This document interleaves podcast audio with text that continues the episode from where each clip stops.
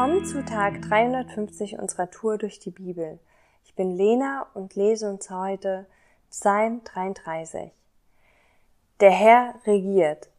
Jubelt über den Herrn, alle, die ihr zu ihm gehört. Lobt ihn, ihr Aufrichtigen, denn das ist eure schönste Aufgabe. Preist den Herrn auf der Laute und spielt für ihn auf der 10-saitigen Harfe. Singt ihm ein neues Lied und jubelt ihm zu, schlagt in die Saiten, so gut ihr könnt. Denn was der Herr sagt, das meint er auch so. Und auf das, was er tut, kann man sich verlassen. Er liebt Recht und Gerechtigkeit, die ganze Erde ist erfüllt von seiner Güte. Nur ein Wort sprach er, und der Himmel wurde geschaffen. Sonne, Mond und Sterne entstanden, als er es befahl. Er sammelte das Wasser des Meeres an einem Ort und speicherte die Ozeane in riesigen Becken. Die ganze Welt soll den Herrn fürchten, ja alle Bewohner der Erde sollen ihn achten und ehren. Denn er sprach und es geschah, er befahl und schon war es da. Er durchkreuzt die Pläne der Völker, er macht ihre eigenmächtigen Vorhaben zunichte. Doch was er sich vorgenommen hat, das tut er. Seine Pläne sind gültig für alle Zeit. Glücklich ist die Nation, deren Gott der Herr ist. Freuen kann sich das Volk, das er als sein Eigentum erwählte. Der Herr schaut vom Himmel herab und sieht jeden Menschen. Von seinem Thron blickt er nieder auf alle Bewohner der Erde. Er hat auch das Innerste eines jeden Menschen geformt. Über alles, was sie tun, weiß er ganz genau Bescheid.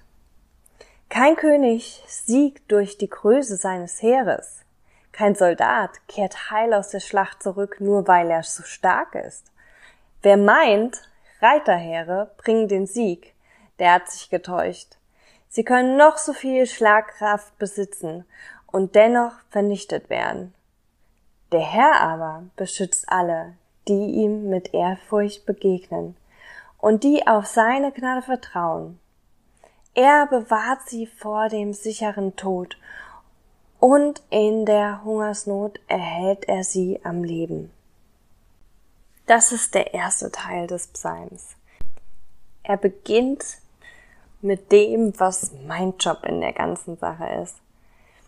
Und mein Job ist eigentlich eine richtig coole Sache. Es heißt hier, das ist eure schönste Aufgabe. Jubelt über den Herrn, lobt ihn, preist den Herrn, singt ihm ein neues Lied. Und ich fand diesen Ausdruck, eure schönste Aufgabe, irgendwie besonders. Weil Aufgabe verbinde ich manchmal mit einem gewissen Pflichtgefühl und mit einer Last.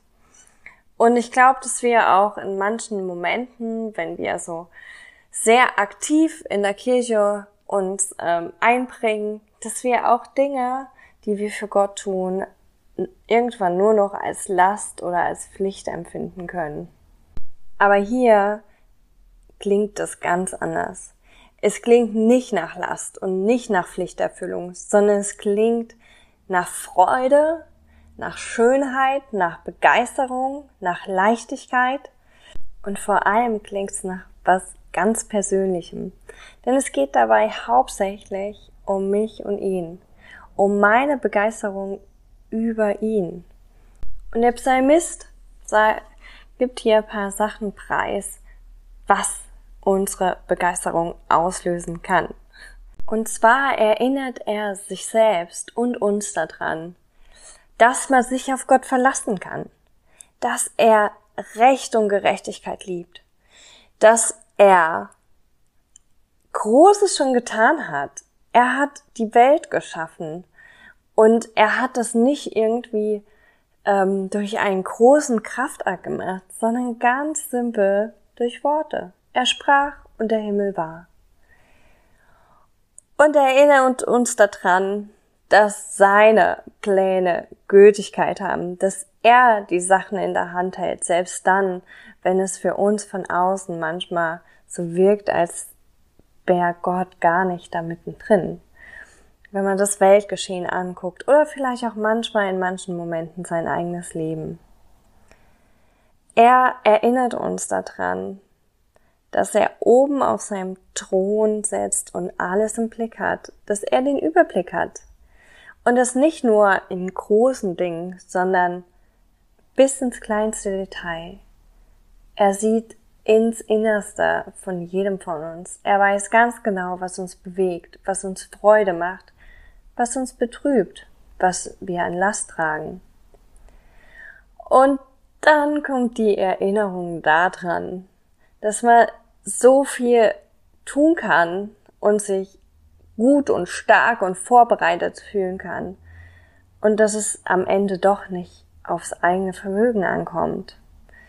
Dass man durch eigenes Bemühen häufig überhaupt nicht im Griff haben kann, was am Ende das Ergebnis ist.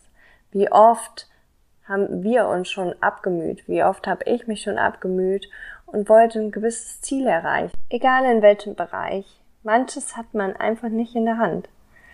Aber dann kommt die Erinnerung daran, dass es jemand gibt, in dessen Hand unser Leben liegt, in dessen Hand unsere Versorgung liegt.